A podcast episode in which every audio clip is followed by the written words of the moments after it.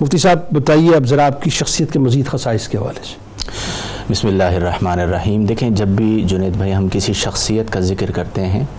تو اس شخصیت کے جو عملی پہلو ہوتے ہیں ان کو اپنانے کے لیے ان کا مطالعہ اور ان کا بیان بہت اہم ہوتا ہے بہت سے یعنی ایک جہت سے ہم ان کے فضائل کو سماع کر رہے ہوتے ہیں سن رہے ہوتے ہیں اور جہت ثانیہ سے جو ان کے اوصاف اور کمالات ہیں انہیں سننے کے بعد ہم اپنانے کی کوشش کرتے ہیں درست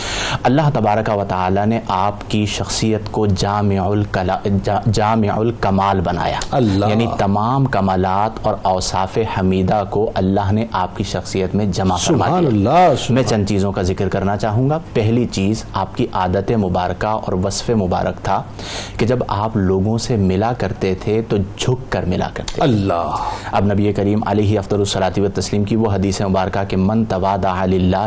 فقد رفعہ اللہ اللہ کہ جو اللہ کے لیے عاجزی کرتا ہے اللہ اسے بلندی عطا صبح فرماتا یعنی ہے۔ دل بھی آپ کا جھکا ہوتا تھا فزیکلی بھی آپ جھکے فزیکلی ملے۔ بھی آپ جھکے ہوئے اللہ ہوتے تھے یہ اکبر، آپ کا عمل مبارک ہے تو آج ہمارے لیے ایک مشعل راہ ہے کہ بعض اوقات چند اعتبارات سے کچھ مل جاتا ہے تو اکڑا جاتی ہم ہے تو یوں اکڑ کے ملتے ہیں اکڑ کے ملتے ہیں ہاتھ سخت کر لیتے ہیں گردن میں لہجہ سریا ہوتا بدل ہے جاتا ہمارے۔ ہے وغیرہ تو ایک چیز تو آپ کی شخصیت ہے ہمیں یہ سیکھنی چاہیے دوسری چیز آپ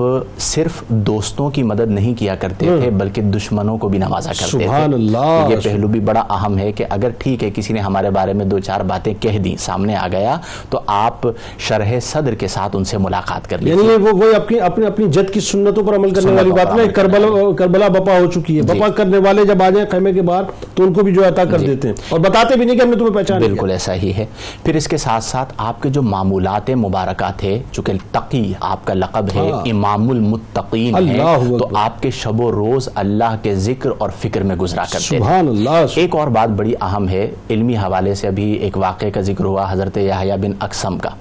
اب آپ دیکھیں کہ نو سو کے قریب کم و بیش یا اس سے بھی زائد کرسیاں لگائی گئی جی ایسا ہی اور ایک بڑا مجمع ہے اور عوام کا نہیں ہے اس زمانے کے بڑے بڑے علماء اس میں موجود ہیں خواص موجود اور جمع ہی اس لیے کیا گیا ہے کہ امتحان لینا ہے امتحان لینا اگر ایک فرد بھی ہمارا امتحان لینے کے لیے آ جائے تو ہمارا رویہ بدل جاتا ہے بالکل ٹھیک اور ہے۔ کئی اعتبارات سے ہم اس کا پھر امتحان لینا شروع کر بالکل اور اگر ہم اور اگر ہم ڈومیننٹ پوزیشن میں آ جی۔ جائیں تو زیادہ ہم جو اب وزاداری کا عالم کیا ہے کہ جب انہوں نے پوچھا کہ آپ یہ بتائیے کہ حالت احرام میں شکار کا کفارہ کیا ہوگا تو آپ نے اس کی متعدد صورتیں بعضوں نے کہا پندرہ صورتیں اور بعضوں نے کہا بائیس صورتیں کہ اس کے بائیس پہلو بنتے ہیں تو آپ کس پہلو کے بارے میں پوچھ رہے ہیں یہ امام تقی رضی اللہ عنہ نے حضرت یحییٰ بن اقسم سے پوچھا اللہ تو وہ بھی گھبرا گئے تو انہوں نے کہا کہ جی آپ خود ہی تمام صورتوں کو اور ان کے احکامات کو بیان کر دیں بیان کر دیجئے اب آپ دیکھیں کہ وزاداری کا اور عاجزی کا عالم یہ ہے کہ پھر آپ نے امتحان نہیں لیا ان کا جب انہوں نے کہا کہ صورتیں بھی آپ بیان کر دیں اور حکم بھی آپ بیان کر دیں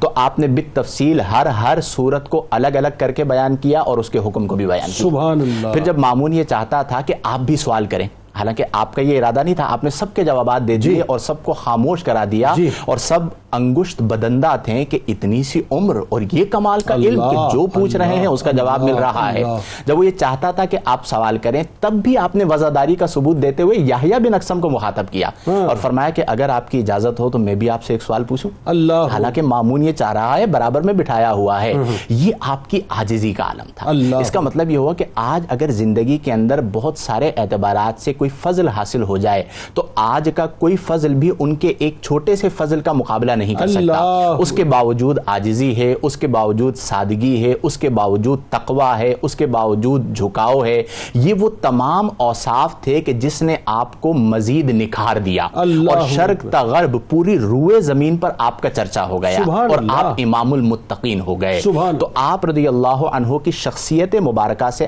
آج ہمیں یہ سیکھنے کی ضرورت ہے کہ اگر علم آئے تو اس کے ساتھ عاجزی بھی آئے سبحان اللہ اگر آپ کے پاس مرتبہ آئے تو اس کے ساتھ عاجزی بھی سبحان موجود ہو اللہ۔ صاحب مقام و مرتبہ و علم و فضل ہوں لیکن آپ کا دل لوگوں کے لیے وسیع ہو اللہ جب کوئی آ جائے اپنا نہیں پرایا بھی آ جائے دشمن بھی آ جائے جس کے بارے میں آپ کو حتمن قطعاً پتا ہو کہ اس کے دل میں میرے بارے میں اچھائی نہیں ہے آپ اس کو بھی نواز دیں اللہ جب آپ ان بزرگوں کی ان چیزوں کو عملی طور پر اپناتے ہیں تو پھر جو ان کا روحانی فیض اور ان کے جو اسرار ان کی ذات میں اللہ نے رکھے ہیں پھر اس سے آپ کو حصہ ملنا شروع ہوتا ہے اللہ پھر آپ فقیر بنتے ہیں اللہ